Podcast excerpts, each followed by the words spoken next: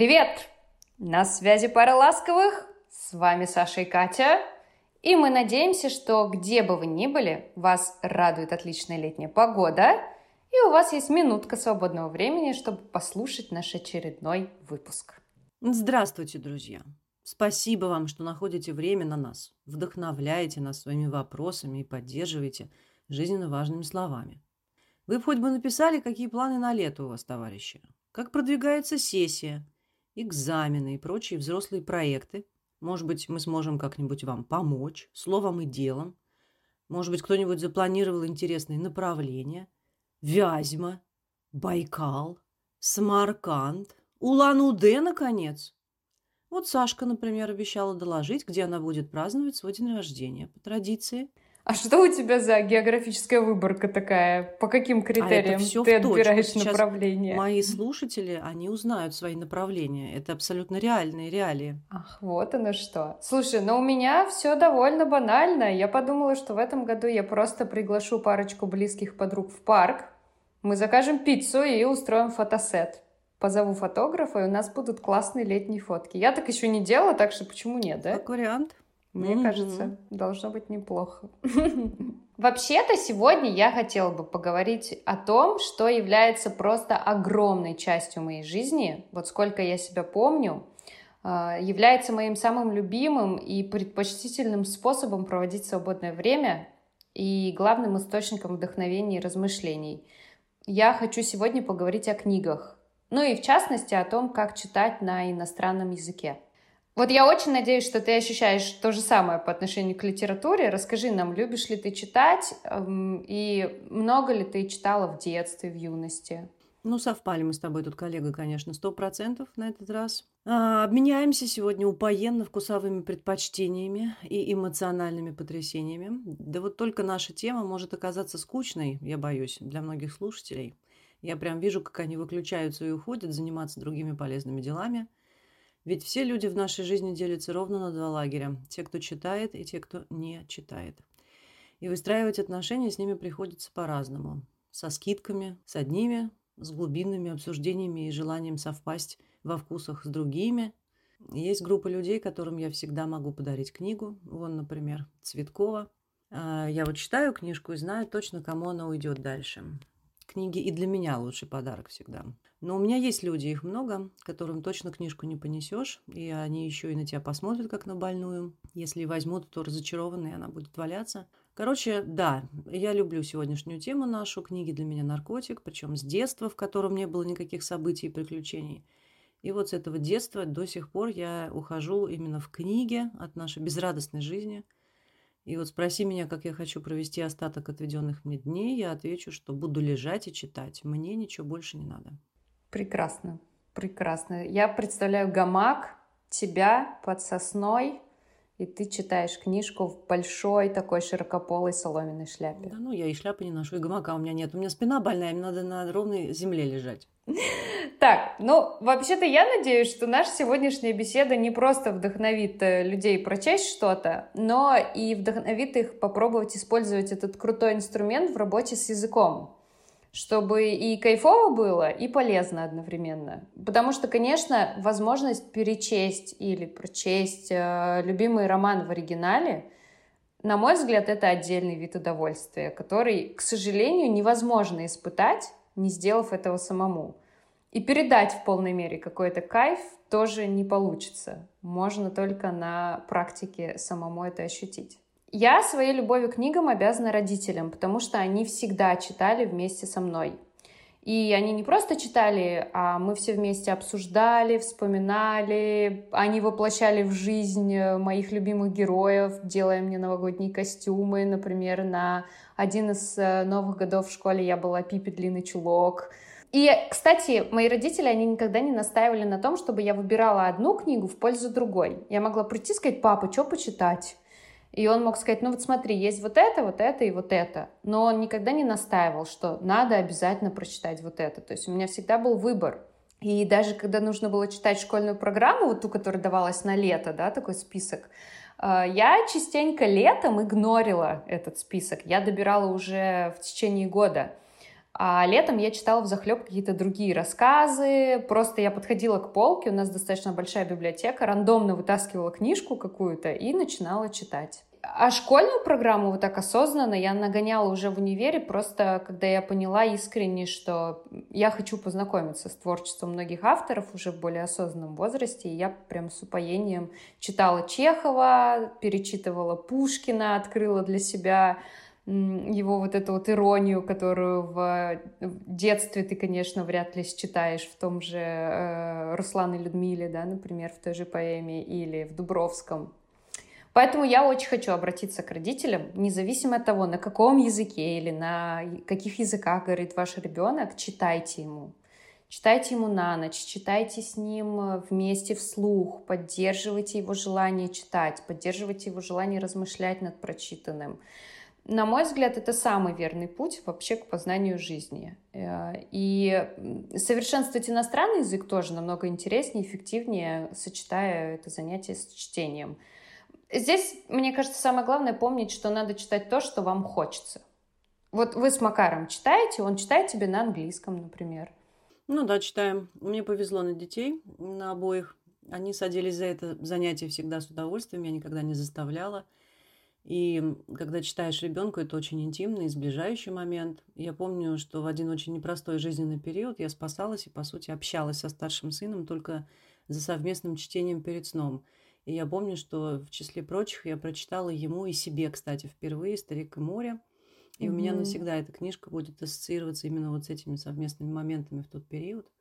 Маленький он был, Матвей, плакал над Муму, и я ему там объясняла, как можно выйти из этой ситуации и так далее. В общем, я рада, что он читает. Оба они читают. Кстати, что-то я вот удивлена твоим рассказом, Саш. Вы в курсе, что у нас Александра Алексеевна сдала ЕГЭ по литературе на 100 баллов? Вот эти вот списки звездных детей, так она у нас в этом списке. Вот интересно, как ты ее там написала, значит, на 100 баллов, если ты не читала школьную программу. Не, ну я читала ее, просто я читала ее не летом, да, я читала ее по ходу уже в учебный год, а заранее я не начитывала. А ты читала вот эти книжки, где краткое содержание для школьников? Нет, я вообще считаю, что это кощунство, я к этому никогда не прибегала. Даже мучительного, сложного для восприятия Салтыкова-Щедрина я прочитала, потому что, ну а как? А как я буду писать сочинение по ЕГЭ, не прочитав? Ну вот я, ты знаешь, угу. дожила до седых волос и Салтыкова-Щедрина. Мне вот только его теперь и осталось читать по настроению. А, программа наша, да, школьная программа по литературе, это однозначно чтиво для возрастного промежутка 40 лет. Макар читает мне вслух привезенные русские книжки, но он любит про себя, а не мне. В школе они ведут дневник и Давичи он там получил, например, приз за свое количество страниц. Они очень это все промоут активно. Mm. То есть э, читательский дневник, что да. прочитал, да, они записывают. Да, Прикольно. и у них соревнования. Mm-hmm. И вот если они выигрывают что-то в конкурсе, им дарят книги, Классно. и есть библиотека, и они туда ходят и ну, добровольно-принудительно эти книги mm-hmm. берут, потом сдают. Ну, советуй что-нибудь, коллега. А, что скажешь про чтение на иностранном языке, раз уж мы объявляемся тут такими специалистами. Для тех, кто учит язык, что можно почитать, какие моменты стоит учесть при выборе книги, какие техники посоветуешь при работе с текстом. Ты сегодня эксперт у нас точно.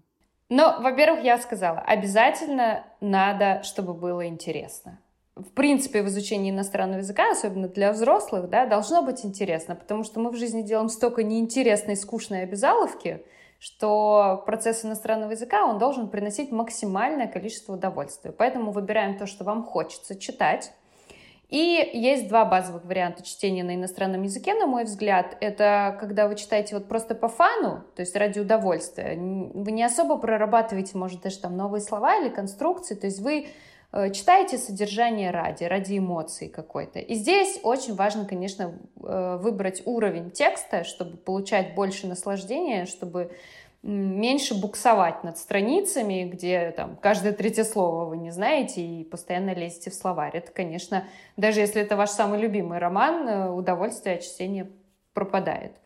Ну, второй вариант — это когда вы читаете медленно, в какой-то степени более осознанно с лингвистической точки зрения, то есть вы отмечаете новые слова, разбираетесь, например, вы прочитали главу, вернулись, посмотрели, что вы там подчеркнули, разобрались со значениями, где-то на полях или там в тетрадочку себе их выписали, главу эту повторно через пару дней перечитали.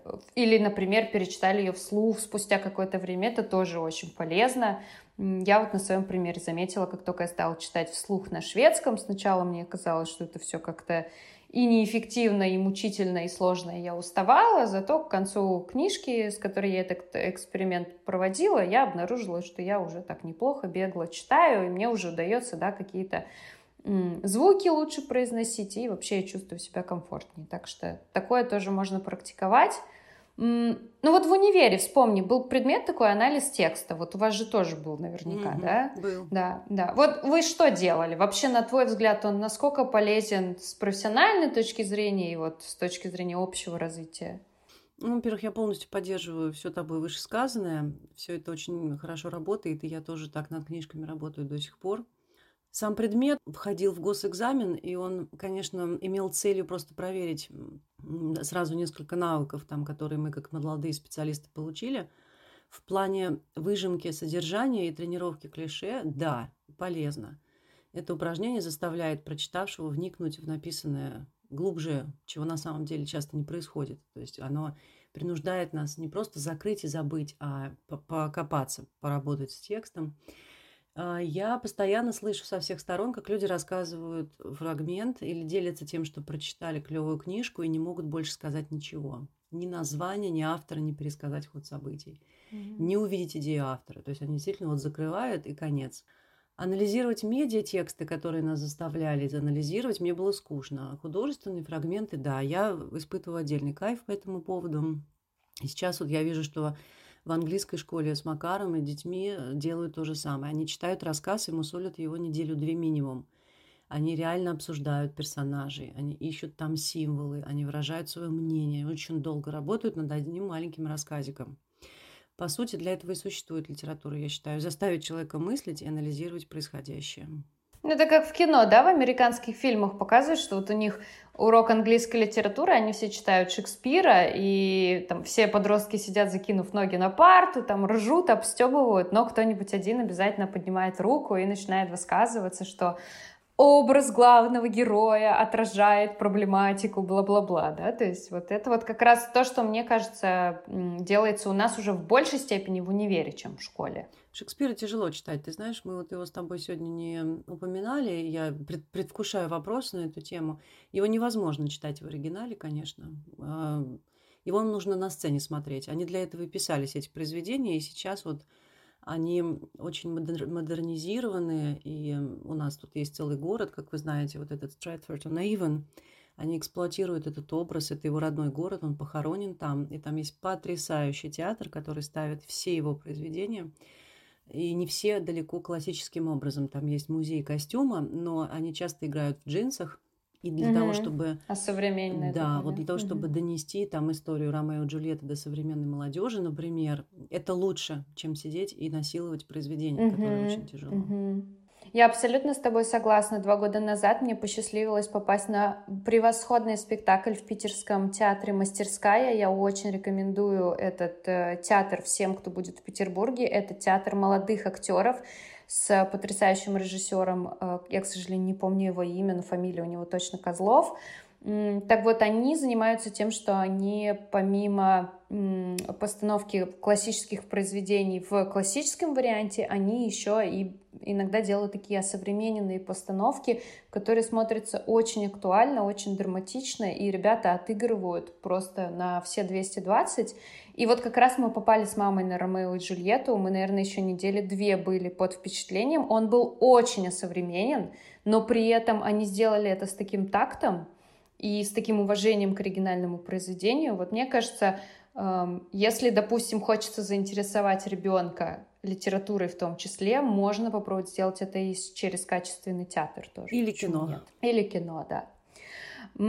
Ты читаешь на английском Э, ну, понятно, что читаешь, но вот ты когда читаешь, ты больше выбираешь художественную литературу или все-таки профессиональную какую-то, типа там, знаешь, Марк Хэнкок или Скотт Торнбери, там, How to Teach Lexically и все такое? Точно нет. Вообще-то вот тоже хотела тебя спросить, что такое профессиональная литература. Это говно я не читаю, конечно, нет. Все на практике, только практика, только хардкор. Да, ну брось, нет. Это то же самое, что читать книжки по беременности и выкармливанию малышей. Сколько бы ты книг не прочитала, а пока этого с тобой не случится, ну, все бесполезное времяпрепровождение. Я читаю художественную литературу, биографию, всякие какие-нибудь саморазвития, что-нибудь по бизнесу от мужа перепадает. У меня нет книг э, сейчас в наличии русскоязычных, и они очень тяжелые, их не особо не провезешь. Вот Давича подруга мне напомнила, что вышла третья книга трилогии нашего с ней любимого Бакмана. Мы состоим в клубе любителей Бакмана. И в связи с последними событиями ее не перевели на русский язык. И вот э, нам ничего не остается, как читать ее в оригинале, ну, не в оригинале, да, в, в английском переводе, с твоего шведского, кстати. Mm-hmm. Ну, да, а что делать? А, ну, я тоже всегда читаю художественную литературу. И я советую начинать чтение на иностранном с э, рассказов или повестей, или романов, которые вы хорошо знаете на русском. Прямо хорошо, вот не раз читали. Потому что так будет элементарно легче, и вам это принесет намного больше удовольствия, просто поверьте. Здесь единственное, надо быть внимательным при выборе, как я уже сказала, уровня. Потому что у меня были случаи, когда ко мне подходили студенты, и они говорили, я вот взял Конан Дойля, ну, что-то сложно.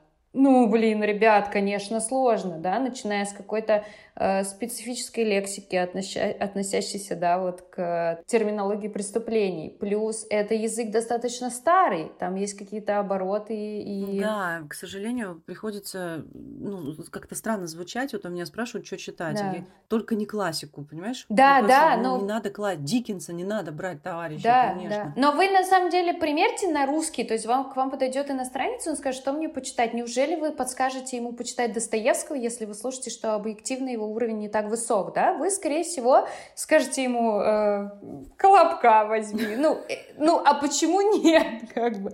Хотя с детскими книжками тоже надо быть аккуратными. Вот смотрите, «Алиса в стране чудес», например, или «Винни-Пух». Это вроде детские книжки, и не детские с точки зрения языка, отнюдь не детский. Там потрясающий язык, очень классный. Я прочитала эту и ту в оригинале. Ну, там прям, да. да, надо попотеть местами. То есть надо брать что-то такое более линейное и, может быть, в какой-то степени менее образное. Вот я очень топлю за Гарри Поттера. Э, я люблю нежно эту историю, и его первые части реально несложно читать.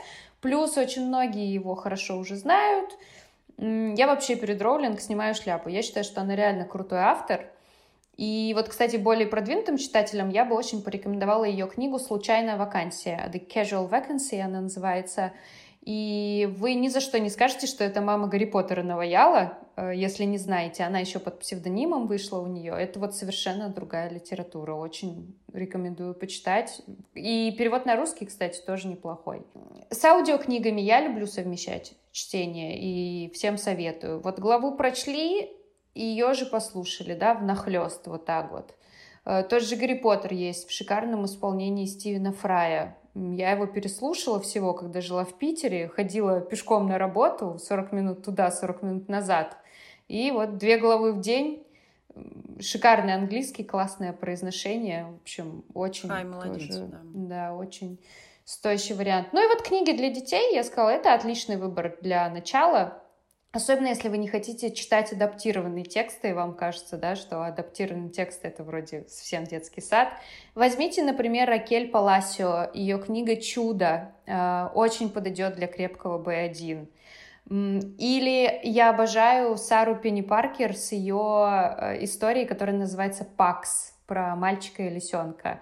Мальчик в полосатой пижаме будет посложнее и более драматичный, да, Джона Бойна, ну тоже очень классный. Вот э, это то, с чего можно начать. Давай медленнее, а то мы тут все, понимаете ли, записываем твои замечательные советы.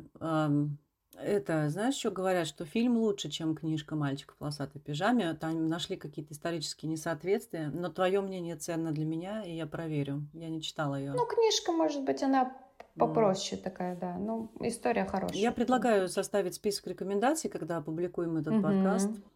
Так делает, например, мой любимый русский писатель Быков. И я всегда беру то, что он рекомендует. Хотя вот под, последний раз он подвел меня, я купила книжку, которую он сказал, что это образец русской литературы для детей – и Макар, э, конечно, страдает. Не, не зашла она ему, наверное, рановато, не знаю. Это кто-то современный, современный автор? Нет, да? он советский автор. Слушай, я не готова ответить на этот вопрос. Напишу в списке рекомендованной литературы. Э, и наш слушатель добавит туда, да, что-нибудь. Кто-нибудь будет выбирать там книжку в отпуск или там замахнется на чтение на английском, глядишь, и позаимствует откуда что-нибудь. Да, мне таких списков не хватает. Каждый раз вот это, а что почитать, да, чтобы ну, не промазать, не потратить время на какую-то Однозначно, фигню. да, это всегда так. Я всегда следую рекомендациям, и Сашка для меня однозначный авторитет вместе с Быковым. Ну, еще что-нибудь расскажи, что ты там еще читала? С чего советуешь начинать, что сама читаешь? Ну вот своим студентам таким упорным, да, кто любит поработать с текстом, э, я советую каких-то авторов, которых я, например, для себя, прочитав в оригинале, открыла заново. Вот у меня яркий пример — это Стивен Кинг.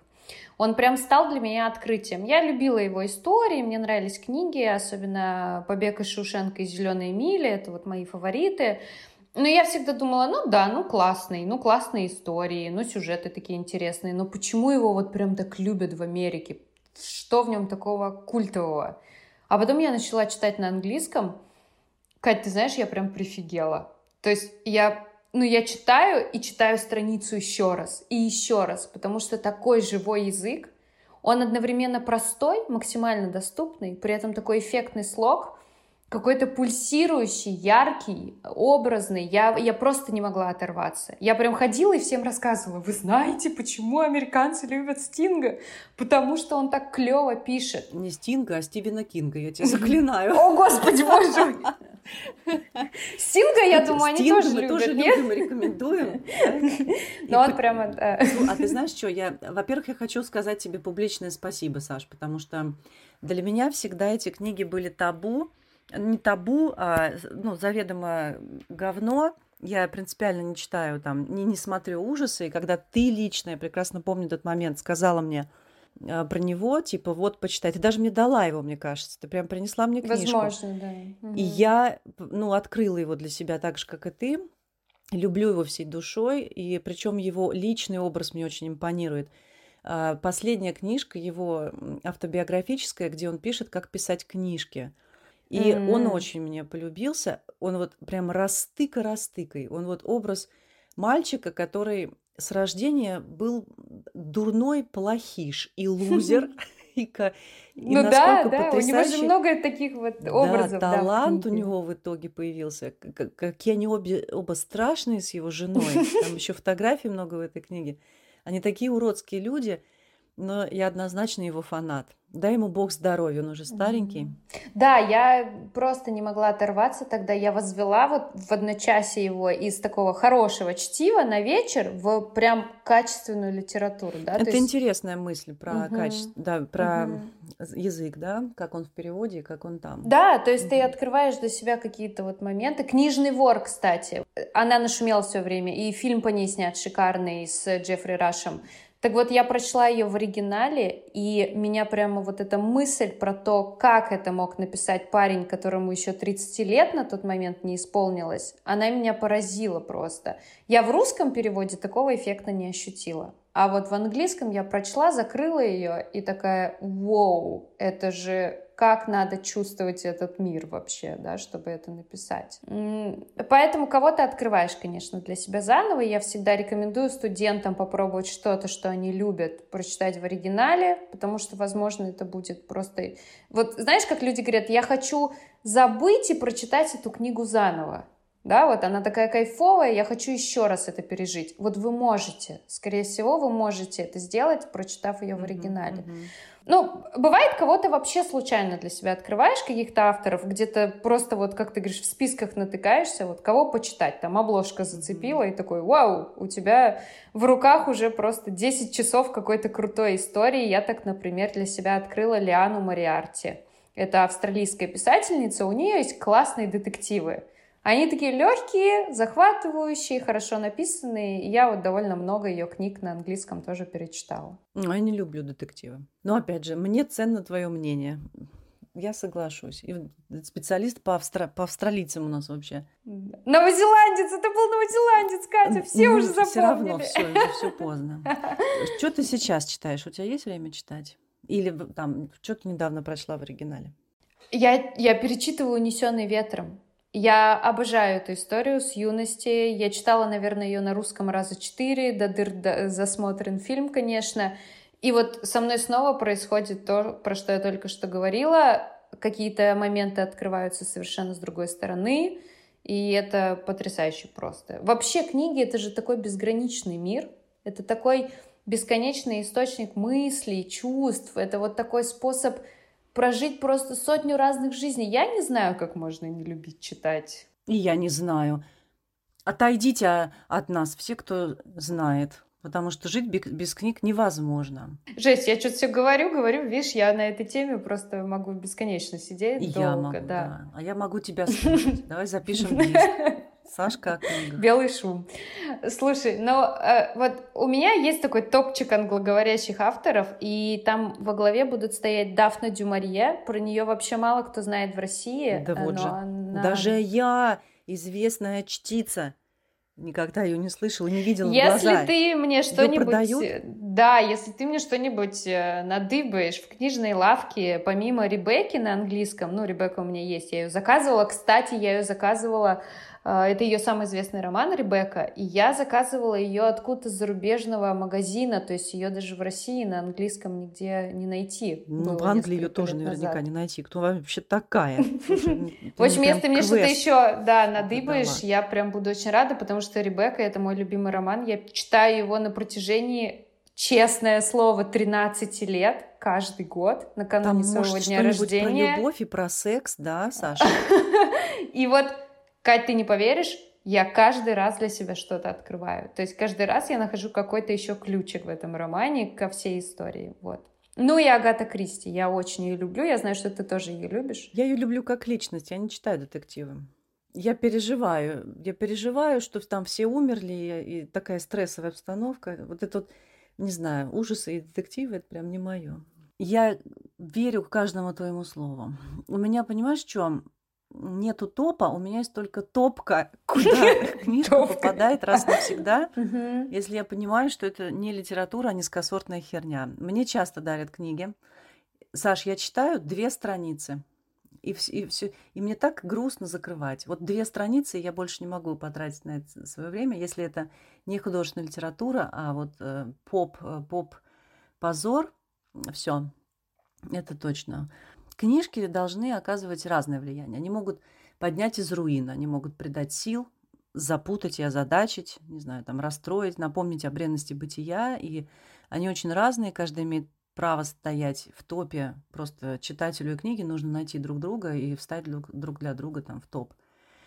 Для читателей по поводу английского языка я могу назвать, пожалуй, Джона Брауна, вот этот код да Винчи, ангелы и демоны. Опять же, когда вы посмотрите фильм, очень полезно прочитать книги, потому что это очень глубокие а, книги. Их издают в плохом переплете, но там очень много текста, и они захватывающие, редкие слова, там есть современный язык. Порекомендую недавно в самолете прочитанную мною Кристи Лифтери «Пчеловод из Алеппо». Э, по-разному ее там переводят.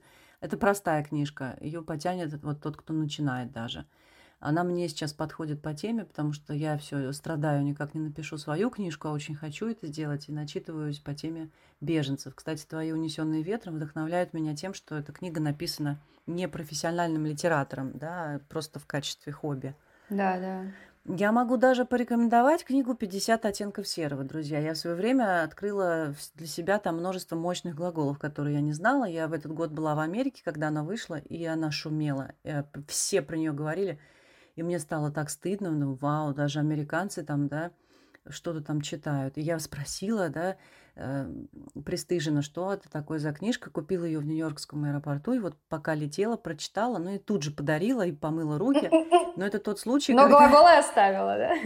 Да, это не заради мастерства и эстетического удовольствия, а заради современного живого языка и новых слов. Там, вставил, отпилил, прицепил, на, на, на, нажал. Вот, вот, я походу, знаешь, что вспомнила? Да. Да, что да, ты да, принесла да. мне книжку, которая называлась uh, The Average American Male. Uh, и, Катя, я открыла ее, как ты говоришь, у нее был прям реальный шанс попасть в мою топку. То есть я открыла ее, и я как бы читаю первую страницу, а там на первой странице вот просто can't, blow job, jerk off, Да. И я такая, не-а, да, и я убрала ее в шкаф куда-то там, и она, в общем, у меня лежала, и я такая, не-не-не, я это вообще читать не буду, как бы, я до этого никогда не дорасту. Доросла. И спустя несколько лет я искала, что почитать на английском, я уржалась, я просто ухахатывалась. Да, она смешная. И вот она настолько, как ты говоришь, такая живая, то есть ты понимаешь, вот, вот эти диалоги, люди реально так разговаривают. Это вот, Существует да, такой стиль язык. в литературе, называется примитивизм, угу. и он одно время был моден. В нем, кстати, твои эти всякие норвежцы и шведы тоже угу, много писали. Да. И как бы на искушенный взор кажется, что да, то есть дебил какой-то что-то несет, поток сознания. А потом, а, если вдуматься, то ты понимаешь, что это, ну, это стильно написанная вещь, это просто стилизация, да, под вот этого кретина, и написать целую книгу от лица кретина, еще и на хорошем английском, ну, живом, как ты сказала, да, да.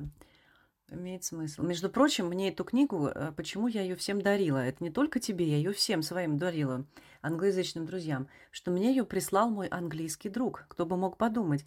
Он напал, значит, на распродажу. Купи 700 книг за один фунт. Купил эту книгу, хотя там был маркер, что она 18 плюс, и мне ее радостно Волгоград Начал всему рассылать, да, короче. Но она прям полезная для жизни. То есть она вот прям, вот что в голове у вашего мужика? Я до сих пор помню цитату, написанную на обложке, какой-то, ну, критик или кто-то, женщина, она пишет, что «Я надеюсь, что мой муж не думает так, как главный герой, и вместе с тем я надеюсь, что именно так он и думает».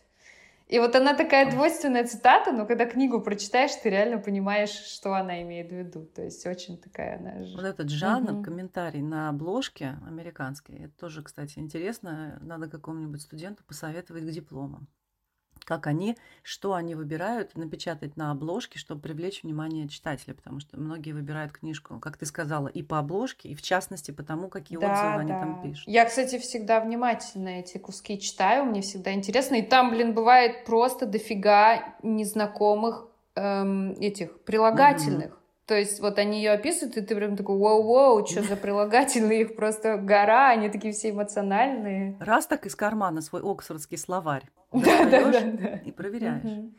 В общем, ну, да. спасибо тебе, Сань, сегодня за советы. А, этот выпуск однозначно э, твой звездный час. Я считаю тебя абсолютным экспертом и специалистом по этим вопросам, и каждый раз Э, точно буду читать то, что ты порекомендуешь. Вот из меня, например, плохой советчик по этому поводу, потому что я что книги, что фильмы, они мне, если душу не вынимают и мозги не набекрень, то я не смотреть, не читать не буду. Но я как бы понимаю, что людям может нравиться что полегче, что поприятнее, типа этого вашего Гарри Поттера, прям или там что-то еще ты сегодня назвала. Товарищи, главное читать в принципе, не упустить этот драгоценный редкий навык, ни с чем не сравнимое удовольствие и волшебство. Читайте сами, заставляйте читать детей, убеждайте их э, в том, что за этой дверью скрывается просто невероятная перспектива. Если вы хотите хорошо говорить на иностранном языке, то в свой язык тоже нужно инвестировать. А самая лучшая и самая доступная инвестиция в ваш собственный родной язык — это чтение. Поэтому чем больше у вас языков, тем больше дверей у вас для инвестиций открывается. Пользуйтесь этим. Пишите нам рекомендации, ага. Ну-ка давайте всем миром составим список. Мы ждем вас и отзывов ждем. Да? Пока? Пока-пока. Все сейчас же подписались.